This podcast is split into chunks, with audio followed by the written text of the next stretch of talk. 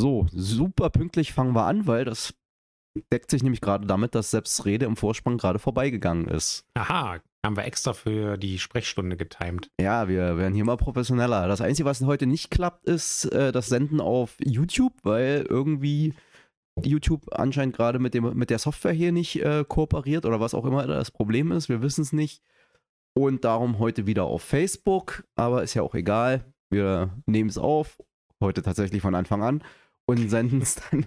Ja, ist ja auch in der Vergangenheit schon anders gewesen. Äh, und äh, laden es dann nachher noch äh, bei, also nachher, später dann noch bei YouTube hoch, aber jetzt erstmal zur Sprechstunde. Wie immer das gleiche Programm mit anderem Inhalt. Rückblick auf die Plenarsitzung der vergangenen Woche. Ja, der Plenarsitzung der vergangenen Woche und was halt sonst so im politischen Berlin passiert ist. Ein bisschen, äh, ja, genau. Ich habe ja schon mal den, äh, aber erstmal sagt der Sepp Hallo. Hallo. Sehr schön. Schön, äh, dass ihr da seid. Genau. Wir sind heute irgendwie so voll im produktiven Zyklus. Du hast hier Anfragen geschrieben wie, wie so ein Irrer. Ich habe für morgen Sachen vorbereitet. Das ist unglaublich. Gut, aber zurück zur Sprechstunde. Ähm, wollen wir einfach direkt anfangen oder hast du noch irgendwelche Willkommensworte, Präludien, äh, die du loswerden willst ans nicht interessierte Publikum? Es wäre nur ein unvollkommener Versuch, dein Präludium zu qualifizieren. Und da das nicht möglich ist, ähm, fangen wir einfach an. Okay, gut, so viel zu dem Thema. Äh, also gehen wir direkt rein in die äh, äh, Plenarsitzung der vergangenen Woche, wie immer donnerstags um zehn Uhr früh. Ist auch gut, dass du vergangene Woche und nicht letzte Woche sagst. Wieso? Weil es die vergangene Woche ist und nicht die letzte Woche. Die letzte Woche wäre schon ein bisschen schade. Das... Stimmt, das wissen wir schon, dass es nicht die letzte Woche war, weil wir haben ja noch diese Woche. Insofern, von der wissen wir es noch nicht genau. Ähm, ich wollte aber gerade sagen... Jetzt äh, müssen wir das Homer-Simpson-Meme einbauen mit das Ende ist nah, das Ende ist nah. Ich wollte aber gerade sagen, nicht nur, dass äh, letzte Woche, äh, in der vergangenen Woche, das Plenum wie immer ein bisschen unpünktlich kurz nach zehn anfing. Es gab auch wieder Rührei in der Kantine. Das war, das war sehr gut. Da fing der Tag schon mal nicht so schlecht an wie die letzten Male, als Boah, es nämlich kein Rührei gab. Das war wirklich schlimm. Also es hat auch fast äh, einen Aufstand gegeben im ehemaligen preußischen Landtag, äh, weil es wirklich schon sehr länger kein Rührei gab. Es hatte was mit Personalengpässen, äh, für die wir natürlich auch Verständnis haben als Arbeiterpartei bei dem Kantinenbetreiber. Äh, also das war die Ursache dafür, aber es war wirklich hart. Also wir waren auf hartem Rührei-Entzug und ähm, ab jetzt scheint es aber wieder aufwärts zu gehen. Leute, das ist doch ein gutes Zeichen auch für die gesamte politische Lage. Genau, äh, wenn, wenn die Politiker gut genährt sind. Ähm, gut, aber zurück zur aktuellen Stunde. Ähm, Entschuldigung. Äh, genau, zurück zum Plenum, das wie immer mit der aktuellen Stunde begann. Und diesmal legte die C O A das Thema fest, so wie es den Rest des Jahres das Thema festlegen ja. wird, weil... Die Opposition äh, hat ein bisschen zu oft schon äh, geschossen. geschossen und hat jetzt kein, äh, kein Pulver mehr auf der Pfanne. Also hatten sie vorher auch nicht, aber jetzt ist halt richtig leer. Äh, deswegen, wie gesagt, ihr könnt euch darauf freuen, bis Jahresende setzt nur noch die Koalition die Themen der aktuellen Stunde. Das trägt hoffentlich ein bisschen zur Qualifikation der, der ganzen Veranstaltung bei. So, Thema diesmal war: Berlin entlastet schnell und konkret, das neunundzwanzig Euro Ticket kommt. Das ist, wie ihr aus dem Titel Trendschaft ziehen könnt, sozusagen die Lösung oder ein Versuch der Lösung des Problems, dass die Bundesampel nicht in der Lage war, zeitnah eine Anschlussmethode, äh, Lösung, was auch immer, fürs neun Euro Ticket zu finden. Genau. Nein. Entlastet, konkret und schnell. Ähm, ja, wir entlasten konkret und schnell. Und das neunundzwanzig Euro Ticket ist natürlich das Sahnehäubchen auf dem Berliner Entlastungspaket. Aber ähm, fangen wir doch mal direkt an. Äh, ihr habt sicherlich mitbekommen, zumindest die, die von euch die Nachrichten verfolgen, dass Berlin nicht auf den Bund und die Bundesampel gewartet hat bei der Frage, was können wir als Land Berlin mit unseren begrenzten Möglichkeiten, vor allen Dingen unseren begrenzten Gesetzgebungsmöglichkeiten tun, um die Berlinerinnen und Berliner so gut wie möglich vor dem Hintergrund der aktuellen, ja vor allen Dingen Energie- und Inflationskrise ähm, abzuschirmen, ähm, ein bisschen abzupolstern, äh, wie auch immer. Und der Koalitionsausschuss hat sich auf ein roundabout eins Komma fünf Milliarden Euro schweres Entlastungspaket verständigt. Und zwar ganz wichtig in Ergänzung zum Bund, ähm, denn die großen Stellschrauben in unserem schönen föderalen System äh, hat halt eben nur der Bund. Und äh, eins Komma fünf Milliarden Euro, das ist echt kein Pappenstiel. Wenn ihr euch mal vergegenwärtigt, dass das Bundesland Berlin zwar äh, das schönste und auch das wichtigste Bundesland in dieser Republik ist, ähm, ist es aber doch ähm, ein kleines Bundesland, auch wenn wir die Bundeshauptstadt sind. Und ähm, haben natürlich ein deutlich geringeres Bruttoinlandsprodukt als zum Beispiel Nordrhein-Westfalen oder Bayern, um jetzt mal nur zwei Beispiele zu nennen. Und trotzdem haben wir uns eben zu diesen eins Komma fünf Milliarden Euro Volumen verständigt. Und ähm, das ist wirklich keine Kleinigkeit. Ähm, und was sind jetzt die wichtigsten Eckpunkte? Ähm, das neunundzwanzig Euro Ticket ist äh, ja eben ganz prominent auch genannt worden. Das neunundzwanzig Euro Ticket ist ähm, ab heute übrigens schon zu kaufen. Das gilt ab dem ersten Oktober. Ähm, man kann es monatlich kaufen, ähm, beziehungsweise ein Abo abschließen mit einem Sonderkündigungsrecht, äh, wenn ihr es genau sagen, wissen wollt. Ja, das, äh, das war, war auch eine Kritik, äh, auch eine Kritik von uns, denn wir sind ja auch bekanntermaßen Freunde des Verbraucherschutzes und wir hätten uns eigentlich gewünscht, dass es genauso wie beim neun Euro Ticket möglich gewesen wäre, ähm, frei und selbstbestimmt zu entscheiden, ob ich das nur in dem einen Monat äh, haben möchte oder dann eben auch in allen dreien.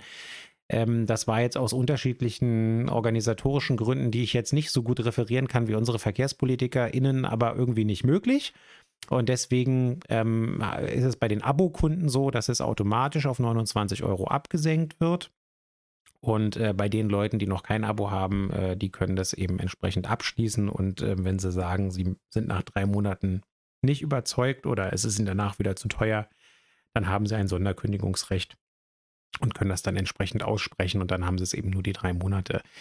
Ja, äh, das ist jetzt schon ein bisschen detailliert gewesen. Warum hat Berlin das überhaupt gemacht? Ist doch relativ klar. Ihr habt das ja mitbekommen. Also gefühlt vierundzwanzig Stunden vor Ende des neun Euro Tickets, das der Bund gemacht hat zusammen mit den Ländern, gab es ja diesen peinlichen Selfie-Post von Christian Lindner und Volker Wissing, also dem Finanzminister von der F D P und dem Verkehrsminister von der F D P. Das war dann so, hey, der Volker hat mich überzeugt, das neun Euro Ticket ist ja doch voll cool. Klammer auf, nachdem ich vorher die ganzen drei Monate erzählt habe, dass es eine einmalige Leistung ist und die äh, auch irgendwie nur einmalig sein soll und auch nicht verlängert wird.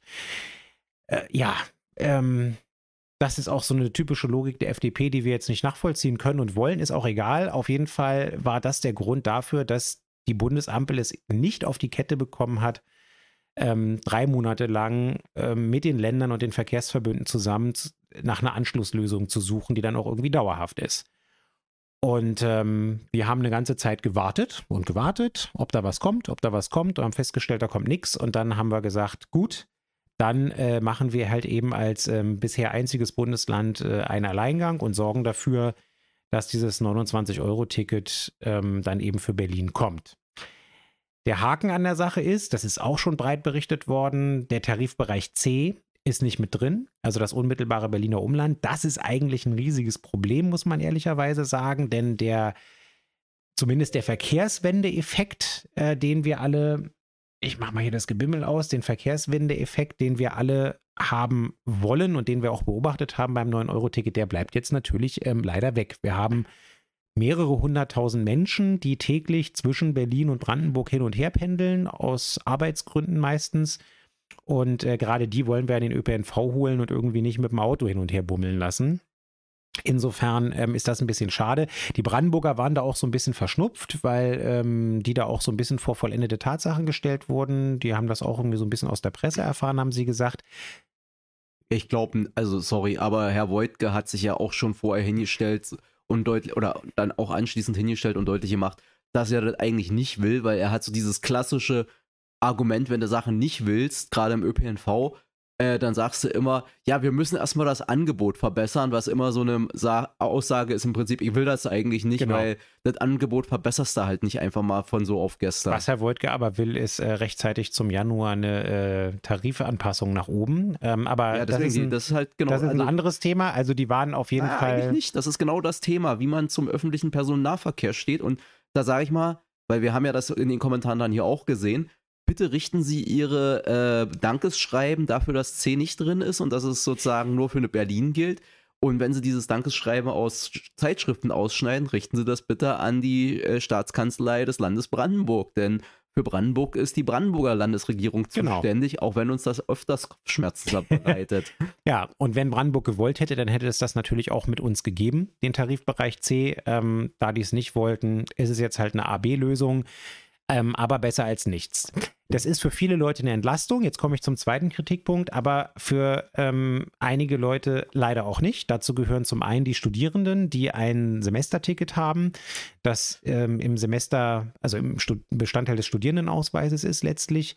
Ähm, das heißt, das ist eine Sache, wo wir tatsächlich auch irgendwie noch nachsteuern müssen, denn wenn wir auch über den Weg der Mobilitätskosten eine Entlastung bei den Studierenden herbeiführen wollen, müssten wir uns da noch was einfallen lassen. Und für uns als Linke auch besonders wichtig, das haben wir auch auf dem Landesparteitag nochmal bekräftigt, ähm, ist, äh, sind die Bezieherinnen und Bezieher des oder die Inhaberinnen und Inhaber des Tickets S, also des sogenannten Sozialtickets.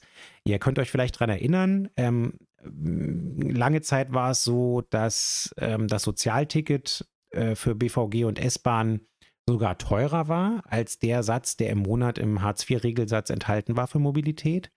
Als wir hier in Berlin zweitausendsechzehn wieder in die Landesregierung eingetreten sind, hat Elke Breitenbach als äh, damalige Sozialsenatorin sofort dafür gesorgt, dass das Ticket S ähm, abgesenkt wird auf siebenundzwanzig Euro fünfzig. Warum siebenundzwanzig Euro fünfzig? Weil das eben genau der ähm, Anteil äh, im Hartz-vier-Satz war, der monatlich für ähm, Mobilität, für Fahrtgeld, ähm, Fahrkarten und so weiter zur Verfügung gestellt wird. Und äh, die Logik liegt ja auf der Hand. Wir haben als Linke gesagt, es kann nicht sein, dass sich ähm, Hartz-vier- und TransferleistungsempfängerInnen ähm, quasi äh, aus dem Kühlschrank heraus ähm, ihre Mobilität irgendwie ähm, ersparen müssen, sondern ähm, es muss schon dafür gesorgt werden, dass ähm, äh, sie mit dem Geld, was sie im Hartz-vier-Regelsatz haben, für Mobilität auch irgendwie monatlich mobil sein können. Denn Mobilität, haben wir auch auf unseren aktuellen Flyer geschrieben, den wir verteilt haben in den letzten Wochen, ist eben auch Teilhabe. Und äh, da wir ja leider, leider in Berlin die Regelsätze nicht erhöhen können, äh, sondern das nur der Bund äh, kann und bisher noch nicht gemacht hat, äh, jedenfalls nicht ausreichend gemacht hat, haben wir dann gesagt, gut, dann müssen wir das, ähm, äh, den Preis für das Ticket S herabsenken. Das haben wir gemacht. Und das Problem, was wir jetzt haben, ist, äh, und da sind wir auch so ein kleines bisschen unzufrieden mit Franziska Giffey und Bettina Jarasch, äh, die ja maßgeblich ähm, an den Verhandlungen um das neunundzwanzig Euro Ticket beteiligt waren. Die haben das halt noch nicht mal richtig zur Sprache gebracht ähm, in den Gremien des V B Bs, ähm, weil der V B B muss nämlich zustimmen, wenn wir den Preis des Sozialtickets ähm, verändern. Und da brauchen wir also auch die Brandenburger dann mit dabei.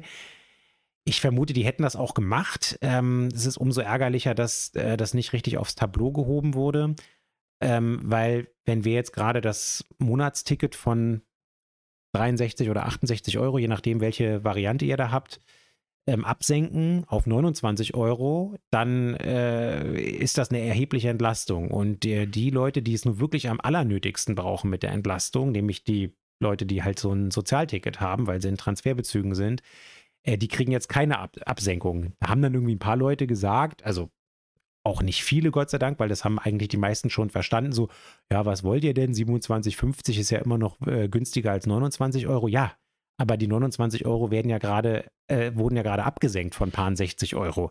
Ähm, und man hätte eigentlich in demselben prozentualen Maße auch das Sozialticket absenken müssen in den drei Monaten, äh, um da auch eine Entlastung herbeizuführen. Ja, das kann ja nicht sein, ähm, dass die einen irgendwie, ähm, die sogar noch etwas bessere Haushaltseinkommen mutmaßlich haben, äh, irgendwie hier eine ordentliche Entlastung bekommen und die Sozialticketinhaber stehen Näse da. Insofern haben wir da einen Nachverhandlungsauftrag ähm, ausgelöst als Linke. Das äh, werden die Koalitionspartner auch machen und wir sind jetzt ähm, irgendwie, ja, hoffen, äh, dass es da dann vielleicht nicht schon zum ersten Oktober, das ist die Zeit zu knapp, aber dann, ähm, sagen wir mal, spätestens zum ersten Januar ähm, zu einer nachgelagerten Entlastung der ähm, SozialticketbezieherInnen kommt. So, jetzt haben wir relativ lange über das neunundzwanzig Euro Ticket gesprochen. Na gut, aber das passt ja so ein bisschen auch, weil du wolltest ja noch über ein anderes Thema in dem Kontext reden, also im, im Zusammenhang mit äh, ermäßigten Tickets und neun Euro und Armut äh, und beziehungsweise Armutskriminalisierung. Denn es gab ja auch sozusagen im Anschluss an das Ende der neun Euro Ticketzeit von dir oder hier aus dem Büro eine Anfrage dazu, wie sich denn dieses neun Euro Ticket auf die sogenannten Schwarzfahrerzahlen ausge... also auf das sogenannte Schwarzfahren ausgewirkt haben. Und da muss man ganz deutlich sagen, da ist der Einfluss nicht zu leugnen. Ja. Das war echt ein durchschlagender Erfolg. Wir haben ja schon am Anfang, so nach einem Monat, glaube ich, mal eine Anfrage gestellt, über die auch der R B B und auch andere breit berichtet haben, zu der Frage, wie haben sich denn eigentlich die Fahrscheinkontrollen verändert oder nicht verändert, also die Anzahl und dann demgegenüber auch die Anzahl der Personen, die man ohne einen gültigen Fahrschein angetroffen hat und die dann halt eben auch ein erhöhtes Beförderungsentgelt ähm, bekommen haben. Und ähm, haben das immer, haben das auch verglichen mit dem Vergleichszeitraum äh, von vor einem Jahr, also wo es das neun Euro Ticket logischerweise nicht gab. Und ähm, jetzt äh, kommen wir mal zu den Zahlen. Also ähm, Juni bis August hatten wir das neun Euro Ticket. Ähm, ich spicke jetzt mal in der Anfrage, die ihr auch im Internet findet. Und wir hatten äh, bei der S-Bahn eins Komma eins Millionen Fahrausweiskontrollen und bei der B V G eins Komma vier Millionen Fahrausweiskontrollen. Und wir hatten bei der S-Bahn nur achttausendachthundert Fahrgäste ohne gültigen Fahrschein und bei der B V G neunzehntausendeinhundert. Um mal den Vergleich zu nennen, also Juni bis August zweitausendeinundzwanzig hatten wir bei der S-Bahn achtundsechzigtausendfünfhundert ähm, Leute ohne Fahrschein und bei der B V G vierundsiebzigtausend. Ähm, die Quote ist also ähm, bei der, bei der S-Bahn und bei der B V G auf ähm, eins Komma drei Prozent ähm, ohne Ticketquote beziehungsweise null Komma acht Prozent ohne Ticketquote runtergegangen. Das ist ein historisch niedriger Stand und das freut mich jetzt als Rechtspolitiker ähm, deswegen auch besonders, weil das natürlich bedeutet, dass weniger, deutlich weniger Leute ähm, überhaupt ohne Ticket gefahren sind, deswegen auch äh, kein erhöhtes Beförderungsentgelt bekommen und deswegen dann später auch, wenn sie das erhöhte Beförderungsentgelt nicht bezahlen können, auch nicht zur Scheiß-Ersatzfreiheitsstrafe in äh, den Knast gehen müssen. Ähm, denn ein großer Anteil von den Leuten, die bei uns Ersatzfreiheitsstrafe äh, tatsächlich im Knast absitzen müssen, weil sie sich die Geldstrafe ähm, eben nicht leisten können, ähm, sind Leute, die deswegen einsitzen, weil sie einfach mal ähm, sogenanntes Erschleichen von Beförderungsleistungen hatten und deswegen ähm, nach S T G B halt ein, äh, eine Strafe, eine Geldstrafe aufgebrummt haben, die sie natürlich auch nicht bezahlen können, weil wer schon das erhöhte Beförderungsentgelt nicht bezahlen kann, aus unterschiedlichen Gründen, äh, der äh, kann dann auch die Geldstrafe nicht bezahlen. Und ähm, ja, äh, da sind die Zahlen eben auch, ähm, das sind jetzt etwas nachgelagerte Zahlen, weil das auch mal ein bisschen dauert, bis die, an, bis die Strafanträge äh, kommen, aber ähm, in den drei Monaten gab es auch nur eintausendachthundert und eintausendvierhundert ähm, Strafanträge nach zweihundertfünfundsechzig a. Also das ist wieder so ein Punkt, wo wir sagen, das war nicht nur ein sozialer Erfolg und ein Mobilitätswende-Erfolg, dieses neun Euro Ticket, sondern auch ein rechtspolitischer Erfolg. Und das ist jetzt echt nochmal, ja, Rückenwind für unsere rechtspolitische Forderung, dass äh, dieser Straftatbestand aus Nazi-Zeiten, nämlich das Erschleichen von Beförderungsleistungen, jetzt endlich aus dem Strafgesetzbuch gestrichen gehört. Ähm, äh, und ähm, da werden wir jetzt in der kommenden ähm, Amtschefkonferenz in Vorbereitung der Justizministerkonferenz auch ähm, nochmal ordentlich Druck machen und äh, dann auch auf der nächsten Justizministerkonferenz Druck machen und ähm, natürlich auch insgesamt Druck auf den äh, im Bundestag ausüben, damit dieser Gesetzentwurf, den Marco Buschmann, der Bundesjustizminister, da äh, vorgelegt hat, der unzureichend ist, ähm, dass wir da irgendwie jetzt mal vorankommen. Ich weiß nicht, muss man bei F D P-Ministern aktuell noch dazu sagen, dass die von denen vorgelegten Gesetzentwürfe unzureichend sind? Ist das nicht sozusagen ja, sind eine Conditio sine qua non? Ja, uh, hallo, da hat ja jemand aufgepasst hier mit dem juristischen Küchenlatein. Ja, ähm, das äh, lassen wir so stehen, ähm, aber wie gesagt, das wollten wir euch in dem Kontext auch nochmal mitteilen, denn ähm, ja, man könnte sagen, ist eine Binsenweisheit, wenn die Tickets günstig sind, dann fährt auch äh, so gut wie keiner mehr ohne Fahrschein. Ähm, aber äh, das jetzt auch nochmal schwarz auf weiß zu haben, ähm, ist auch irgendwie eine gute Sache, denn dieses neun Euro Ticket ist ja auch, glaube ich, für viele auch Verkehrsforschende total wichtiger Zeitraum gewesen, weil man da, glaube ich, unglaublich viele Daten hat einfach sammeln können über irgendwie, wie wirkt sich das aus, wie auf die Mobilität der Leute und so weiter. Also wir wissen jedenfalls schon durch einen oberflächlichen Nachrichtencheck, dass viele andere europäische Länder und auch weltweit Länder irgendwie sich dieses in Anführungszeichen Experiment in der viertgrößten Industrienation auf diesem Globus sehr genau angeguckt haben, nach dem Motto so geiler Scheiß, was können wir eigentlich davon lernen? Und ich hoffe, dass die Ampelregierung schlau genug ist, dass sie ähm, als allererstes das Richtige daraus lernt und jetzt hier irgendwie bald mal um die Ecke kommt mit einer vernünftigen Anschlusslösung. Also du hast jetzt gesagt, das ist eine Binsenweisheit. Ich glaube, das ist es nicht. Es ist genauso, das ist ja sozusagen g- genau die Krux, wo sich sozusagen eine linke, linke Menschenanschauung, linke Rechtspolitik von einer bürgerlichen unterscheidet.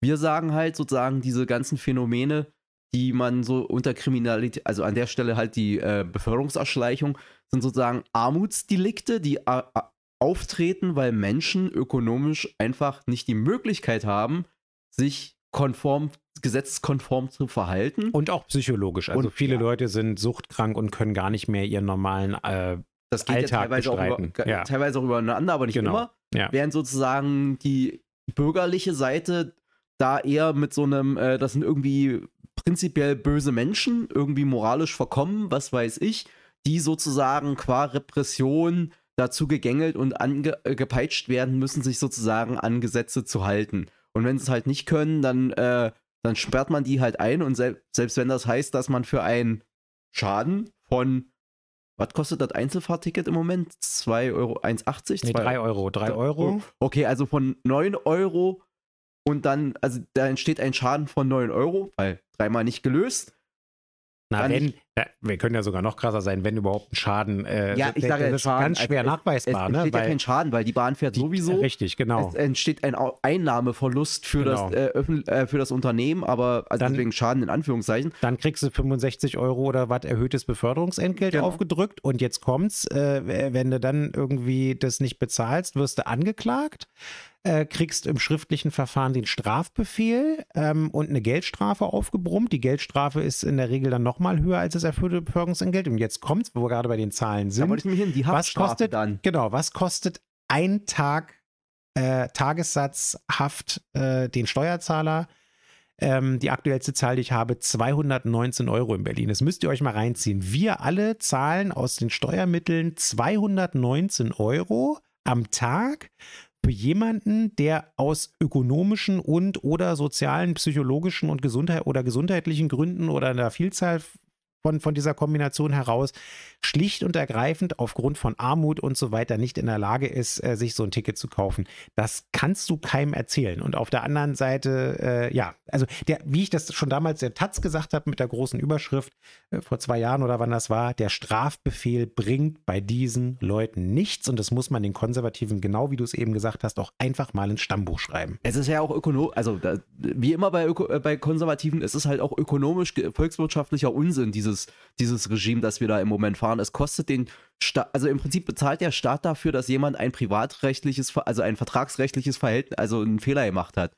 Also das ist so als, keine Ahnung, fällt mir jetzt auch nichts ein, aber sozusagen eigentlich, das sagen, sagst du ja auch immer, eigentlich ist das eine Frage, die müssen die zivilrechtlich, muss der äh, Verkehrsanbieter im Zweifelsfall mit dem da klären, der sozusagen die Leistung in Anspruch genommen hat und nicht dafür gezahlt hat. Das ist keine Sache, die der, die, wo der Staat irgendwie drin rumzufuhrwerken hat und zu sanktionieren. Macht er ja sonst auch nicht. Wenn ich mir eine Waschmaschine bezahl- bestelle und die nicht bezahle, dann geht das ja auch erstmal den Staat nichts an. Nö, sondern so lange, bis du vor seinem Zivilgericht auftauchst und der den Streit entscheidet ja. als neutrale Instanz. Genau. Aber äh, das, äh, der Schaden wird dann trotzdem privat reguliert. Genau.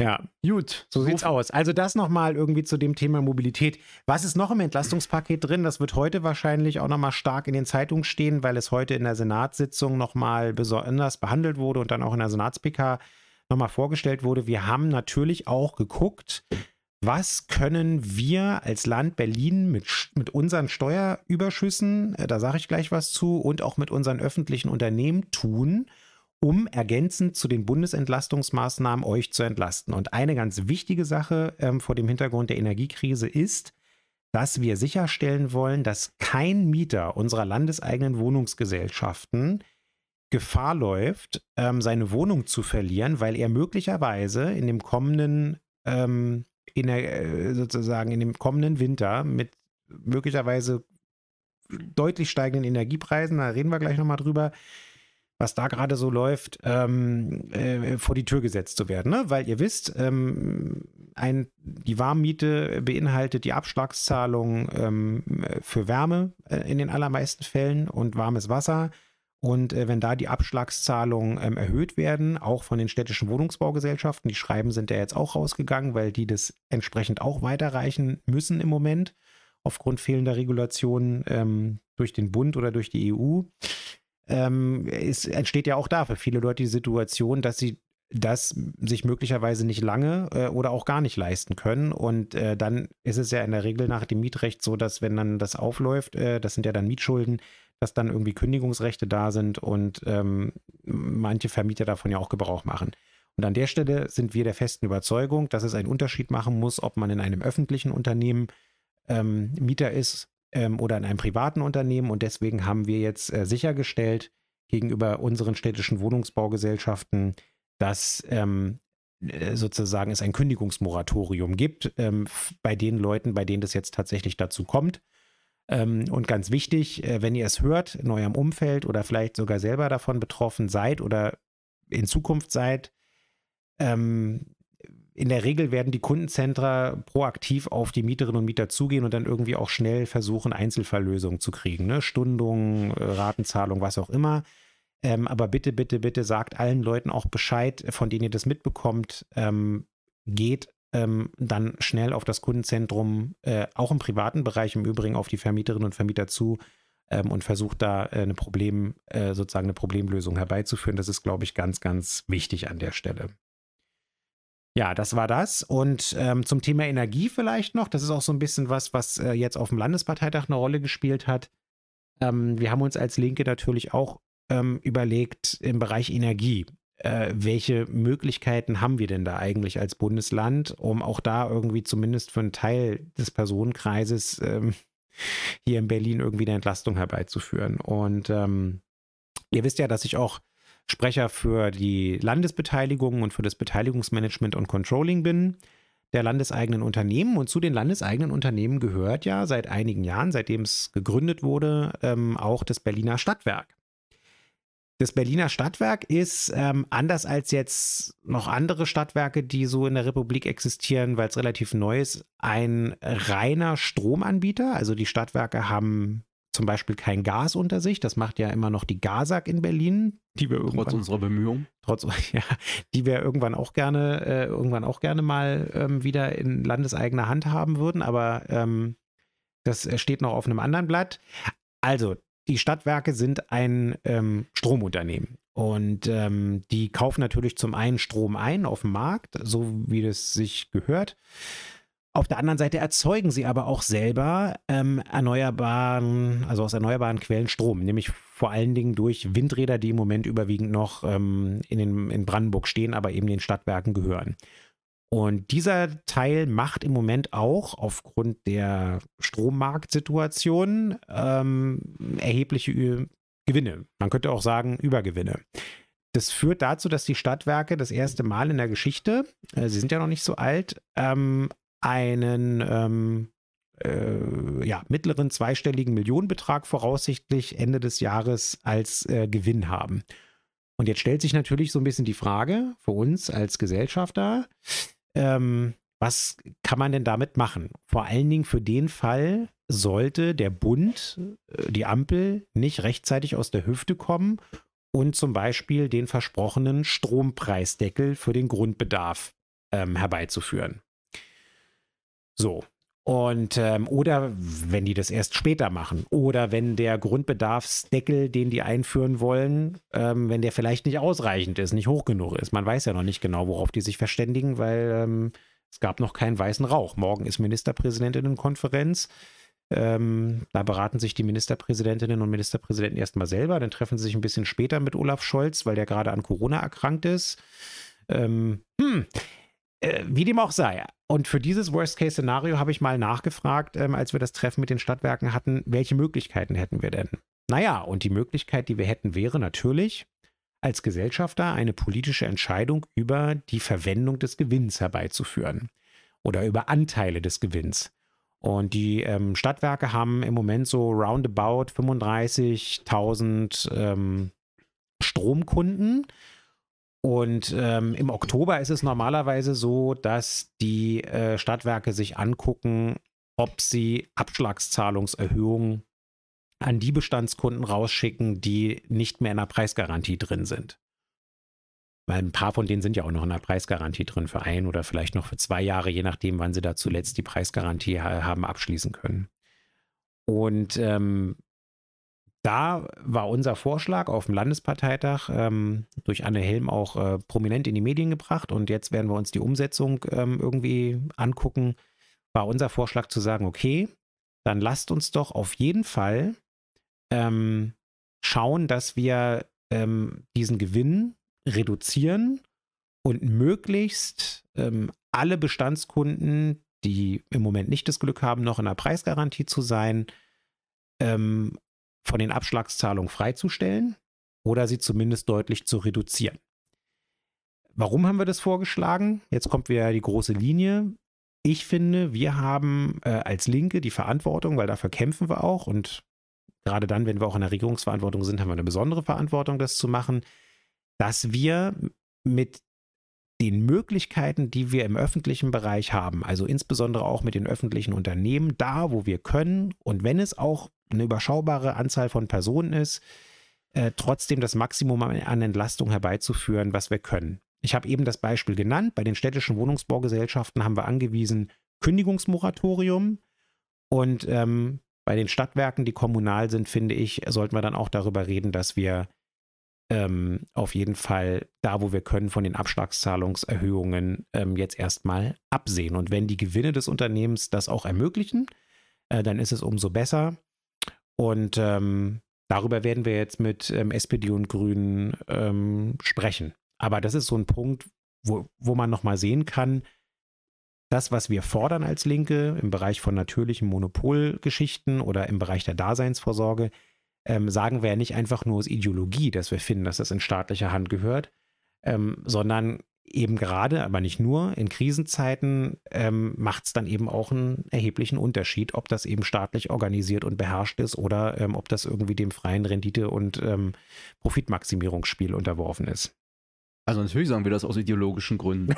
Wir sagen das, weil unsere Ideologie ist, das ist, sind Sachen, die sind, also die Daseinsvorsorge ist, wie der Name schon sagt, die Daseinsvorsorge, die hat für die Menschen da zu sein und nicht dazu, und sie ist nicht dazu da, dass man damit die größtmöglichen Gewinne macht. Das ist pure Ideologie, und ich sage, ich kritisiere das ja auch immer, dieses, äh, ja, nee, wir, wir, das ist ideologisch. Ja, natürlich, alles ist ideologisch. Es gibt im, Gesell- im gesellschaftlichen, menschlichen Zusammenhalt keinen vorideologischen Raum, weil du fällst ja nicht auf die Erde und erschließt dir die Gesellschaft jeden Tag aufs Neue, sondern du gehst sozusagen mit einer, jetzt kommt der Clou, einer Idee an die Sache ran, von der ausgehend du sozusagen bewertest, was da passiert, und nachdem du dein Verhalten orientierst.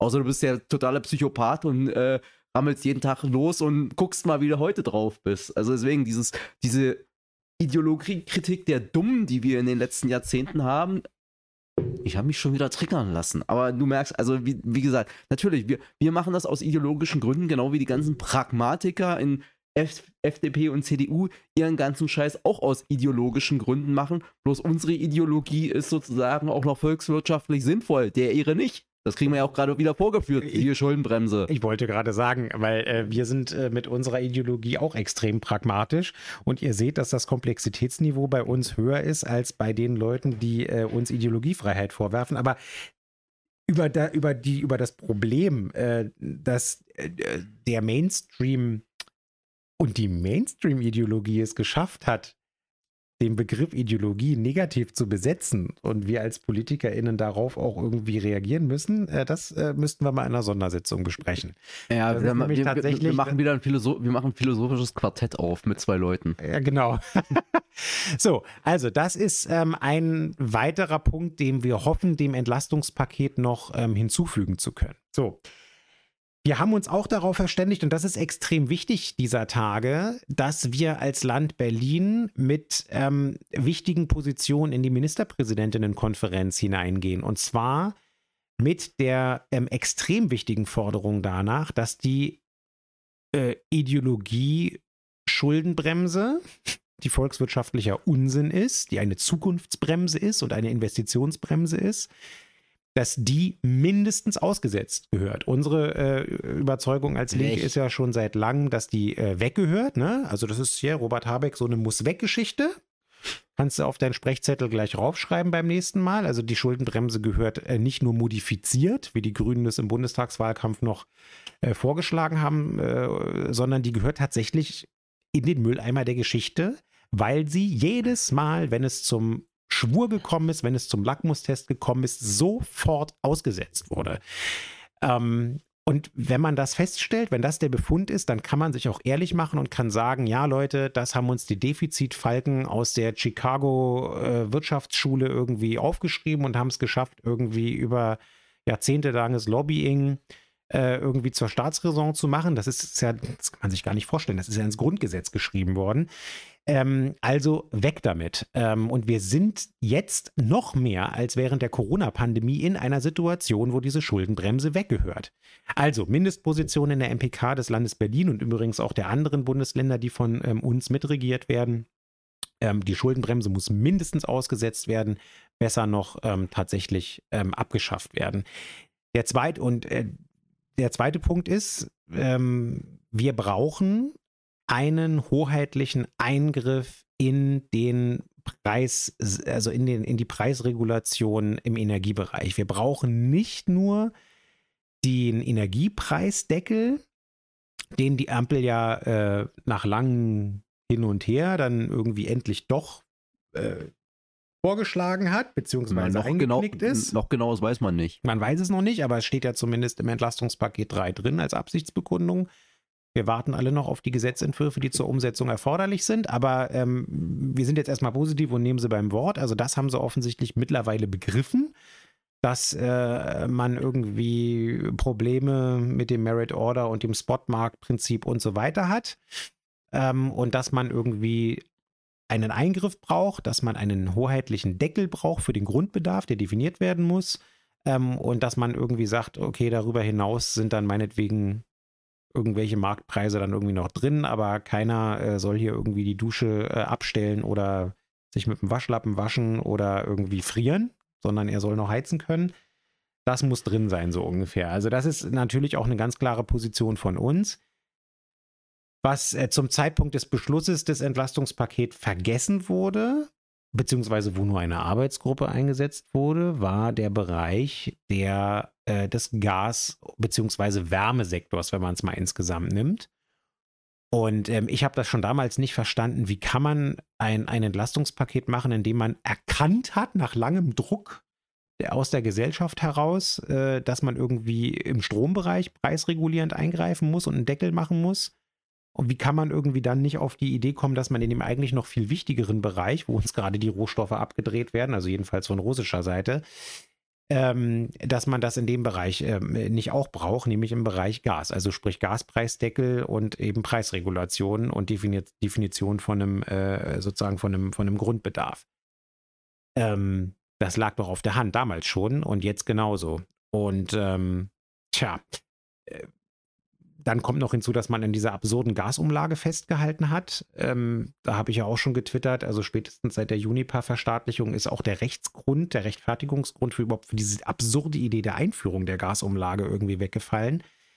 Ähm, das scheinen jetzt mittlerweile auch mehrere Leute begriffen zu haben und äh, im Prinzip äh, versuchen sich in der Ampel jetzt alle gerade den schwarzen Peter zuzuschieben, wer denn eigentlich äh, ursprünglich, also wer als erster die Gasumlage in Frage gestellt hat, beziehungsweise sie eigentlich noch nie haben wollte und wer denn nun eigentlich schuld daran ist, dass man die überhaupt beschlossen hat, weil die ist ja beschlossen worden und die Zeit läuft. Die muss jetzt mal weg. Äh, äh, und das Absurde ist, es sind ja auch schon viele Leute, die Abschlagszahlungserschreiben bekommen haben, wo die Gasumlage ja schon seit dem Beschluss im Bundestag sozusagen jetzt schon eingepreist wurde. Ja. Auch das muss ja alles noch rückabgewickelt werden.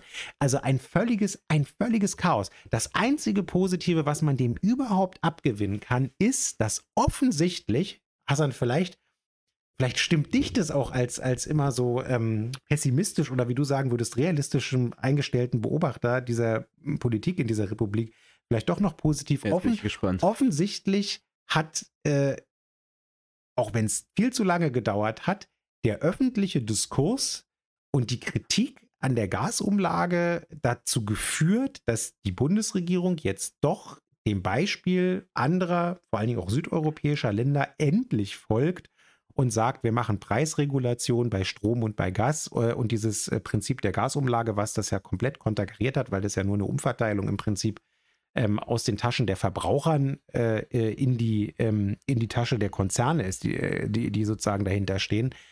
Dass man davon jetzt langsam, dass man davon jetzt langsam abkommt und eigentlich fast, fast schon jeder, der das am Anfang ja durchgesetzt hat, weil ich meine, das haben die Ampelparteien im Bundestag beschlossen, jetzt irgendwie alle ganz beschämt sind und sagen, ja, eigentlich wollte ich das ja nie. Also das glaube ich, wenn es dann tatsächlich soweit ist, noch ist alles Ankündigung und was man sozusagen an Kommentaren zu, und an Leuten, die sich mal, das mal durchgerechnet haben, was da in diesem Entlastungspaket drinsteht, ist das wieder so eher so ein, so ein Papier aus der Rubrik Politlyrik, als dass da tatsächlich, also wie gesagt, da, da muss man abwarten, was draus gemacht wird. Bis jetzt, ich halte jetzt nicht den Atem an, um, um, um dann sozusagen in ein lautes Hurra-Geschrei auszubrechen, wenn es dann tatsächlich passiert, weil ich sehe noch nicht, dass da was passiert. Also kann ja sein, dass, also wenn ich jetzt höre, ja, im, im Wirtschaftsministerium leiden sie alle am Burnout, weil sie permanent Gesetze schreiben müssen, dann klingt das, also kann man gut als, äh, als äh, Betriebsrat, sage ich mir, schön, dass der Chef sich Gedanken über, den, äh, über die, die Gesundheit der Mitarbeiter macht. Äh, die Frage ist bloß, äh, warum sind sie jetzt erst, also warum erst an diesem Zeitpunkt, weil Vorsorge ist das nicht. Und um zurück zu der Frage Gesetze und so zu kommen, das erfüllt mich nicht mit Zuversicht, dass wir da zeitnah sinnvolle Gesetze auf den Tisch bekommen werden. Ja. Naja, und ähm, das ist also der zweite Punkt, mit dem wir in die M P K fahren. Also einmal Schuldenbremse weg, dann ähm, Gasumlage weg und Gaspreisdeckel her und natürlich auch Strompreisdeckel. Und der dritte Punkt, der uns ganz wichtig ist und den ähm, die rot-rot-grünen Länder ja auch schon ähm, im Sommer ähm, sehr rechtzeitig beantragt haben, was damals abgelehnt wurde und wo wir gesagt haben, na, das wird nicht gut altern, diese Ablehnung, und wir haben recht behalten, ist der Punkt Übergewinnsteuer. Wir hatten gestern ähm, in der Abgeordnetenhausfraktion ja ähm, auch mit dem Finanzsenator und auch mit Katja Kipping und mit äh, Christoph Trautvetter von der Rosa-Luxemburg-Stiftung äh, ein sehr, sehr gutes Fachgespräch zu dem Thema Übergewinnsteuer. Ähm, was bringt sie und ähm, welches Modell könnte man einführen und was würde es bringen? Das war ein äh, sehr interessanter ähm, Austausch. Äh, unsere Position ist klar, wir brauchen die Übergewinnsteuer. Wir haben das schon lange gefordert. Das ist übrigens auch mit einem Blick in die Geschichte äh, sozusagen ja nichts Neues. Äh, es ist äh, die Excess Profit Tax ist in den U S A ähm, gemacht worden, ist in Frankreich und Großbritannien gemacht worden. Italien macht das gerade ähm, erstmal nur für dieses Jahr. Mal gucken, ob sie es auch dann fürs nächste Jahr verlängern. Ähm, und das ist eine Sache, mit der man auch die Möglichkeiten hat, ähm, ich könnte jetzt spöttisch sagen, zumindest die Kosten des, äh, der relativ unsinnigen, ähm, äh, wenn's, wie, wie hieß das noch, äh, Sprit, hieß das noch? Ah ja, ich erinnere mich dunkel. Ihr erinnert euch dunkel, also diese, diese die, die, F D P... Das Sponsoring die, für die genau, Mineralölkonzerne. Ja, die, das F D P-Sponsoring der Mineralölkonzerne. Also da irgendwie die Kosten wieder reinzuholen, äh, retrospektiv oder halt eben auch ansonsten die, die Einnahmen für, für die anderen Kosten des Entlastungspakets irgendwie zu stemmen, irgendwie äh, reinzuholen. Und ähm, das ähm, ist aus unserer Sicht auch unumgänglich. Wir müssen das machen, weil die Übergewinne sind da. Sie sind bei den Rüstungskonzernen da. Sie sind bei den Stromkonzernen äh, und den äh, Gaskonzernen da, ähm, auch natürlich im erneuerbaren Energiebereich. Das haben wir eben mit Beispiel der Stadtwerke auch genannt. Ähm, aber wie gesagt, das sind äh, Übergewinne, die anfallen und die im Übrigen auch nicht deswegen anfallen, äh, weil da irgendwie eine besonders clevere unternehmerische Entscheidung oder irgendwie ein unternehmerisches Risiko gemacht wurde, sondern nein, einfach weil der Markt sich gerade äh, krisenbedingt so entwickelt, wie er sich entwickelt. Also das war gestern auch nochmal ein schöner aufklärerischer Move äh, von Christoph Trautvetter und auch von Daniel Wesener zu sagen, ähm, diese Scheißhausparolen, die da in den Talkshows irgendwie seit Monaten von Christian Lindner irgendwie äh, ins Feld geführt worden, von wegen British Petrol ist ja nicht bayerisch Petroleum. Das war Söder, das war der andere Spinner. Das war Söder, genau, das war der andere, äh, der andere Quatschkopf. Ähm, oder ähm, irgendwie, ja, äh, eine Übergewinnsteuer, damit würden wir auch Konzerne wie BioNTech treffen. So ein Bullshit.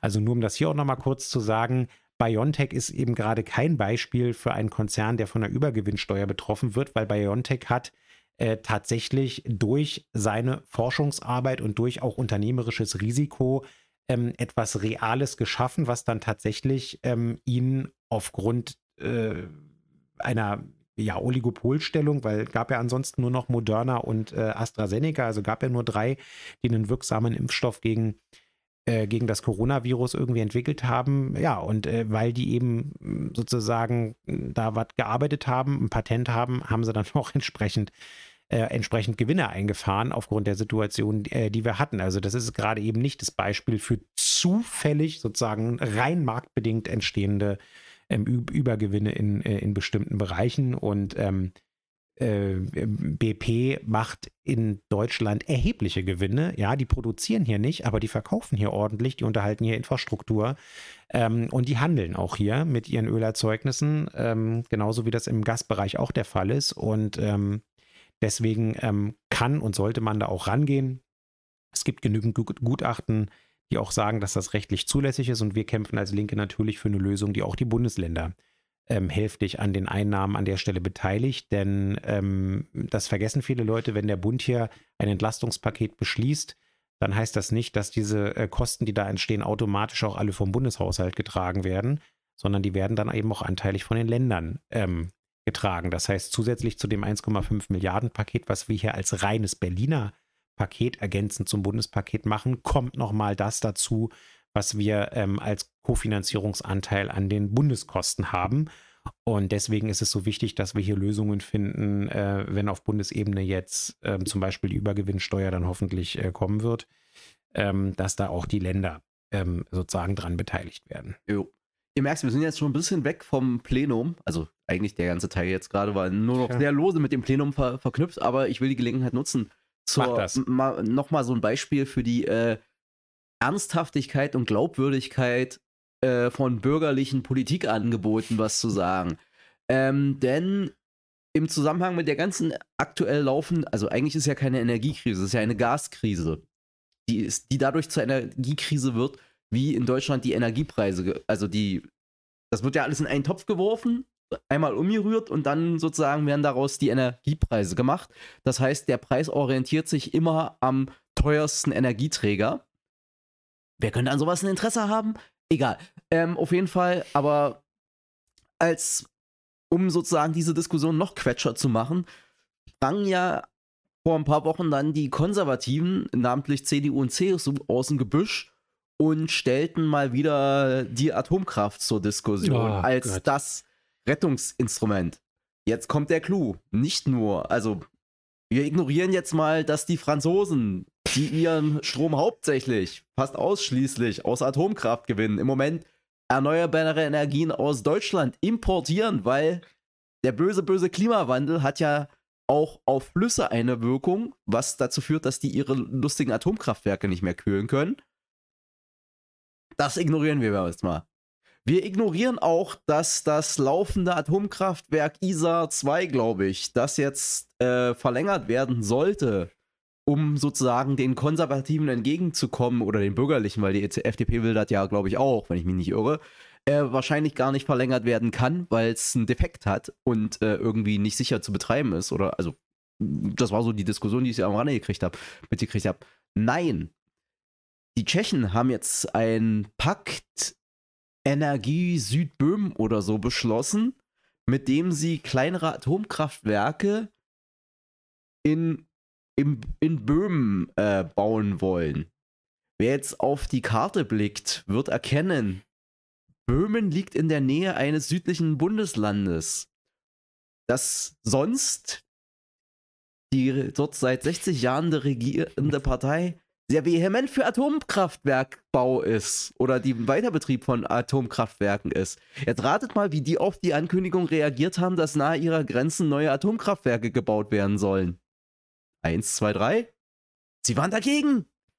So wie sie auch gegen erneuerbare Energien sind. Sie sind auch gegen Energietrassen. Also Bayern will zwar Strom haben, ist aber irgendwie gegen jede Art der Herstellung von Strom oder des Transportes von Strom. Ja, erzählt dann aber, aber allen anderen permanent, ja, die bösen Grünen machen uns kaputt. Ja, aber Hassan, das ist doch ganz klar. Wir wissen auch genau, warum und wie das jetzt plötzlich alles stimmig wird, diese vermeintlichen Widersprüche, die du da rausgearbeitet hast. Ja. Ich erinnere dich an Halinas Tasse Bavaria Blue, die Space-Mission von Markus Söder und Bayern. Die Bayern, die Bayern sind einfach schon, wahrscheinlich haben sie es schon dabei, den, den Star Trek Kernfusionsreaktor an den Start zu bringen.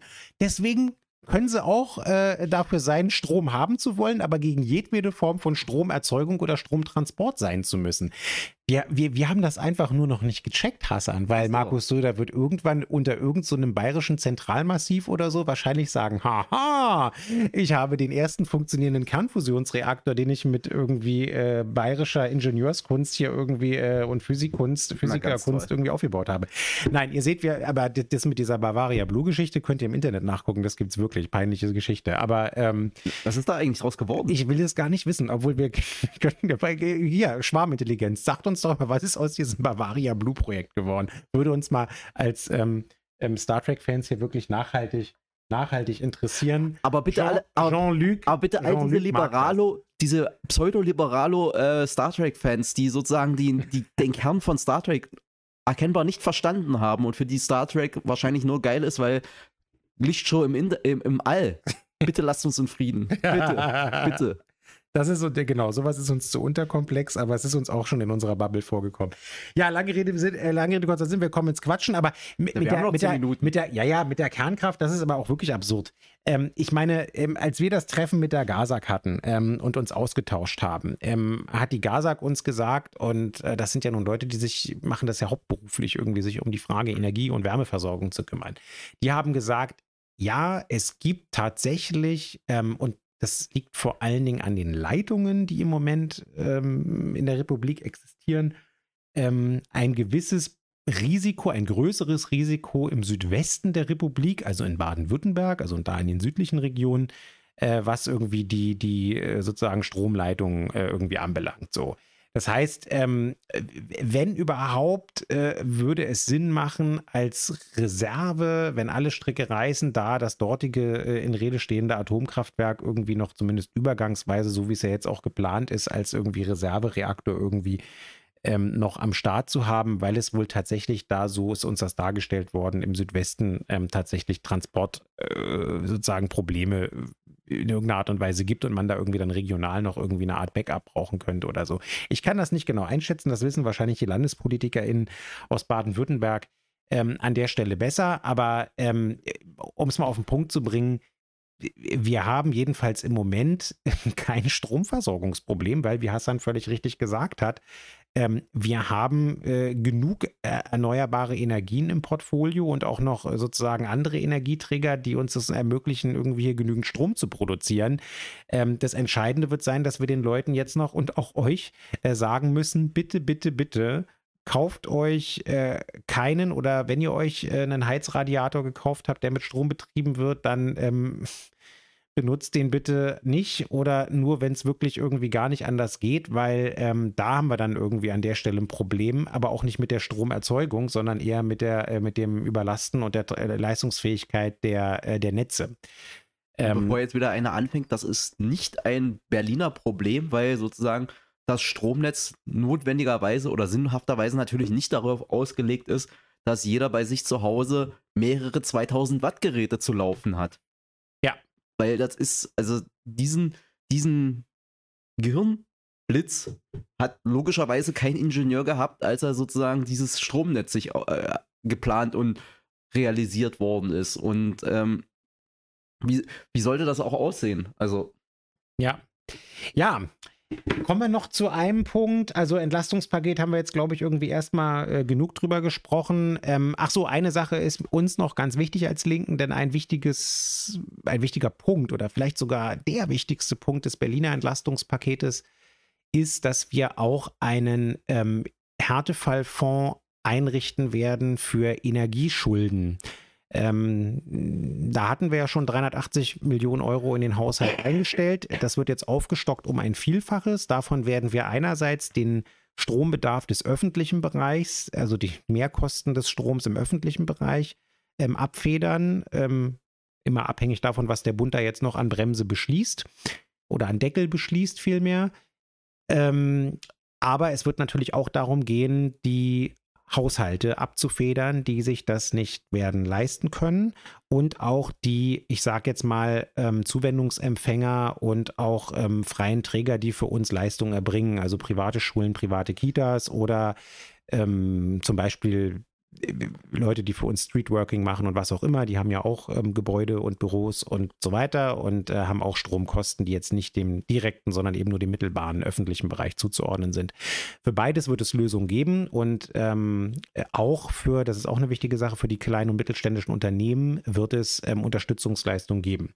Sobald wir euch mitteilen können, wie da konkret, bei welcher Stelle das Antragsverfahren läuft, werden wir das tun. Da arbeiten die Senatsverwaltung gerade mit Hochdruck dran. Katja Kipping arbeitet daran und sie wird da wohl auch für zuständig sein, das für die, ähm, also insbesondere für die Privathaushalte irgendwie zu machen.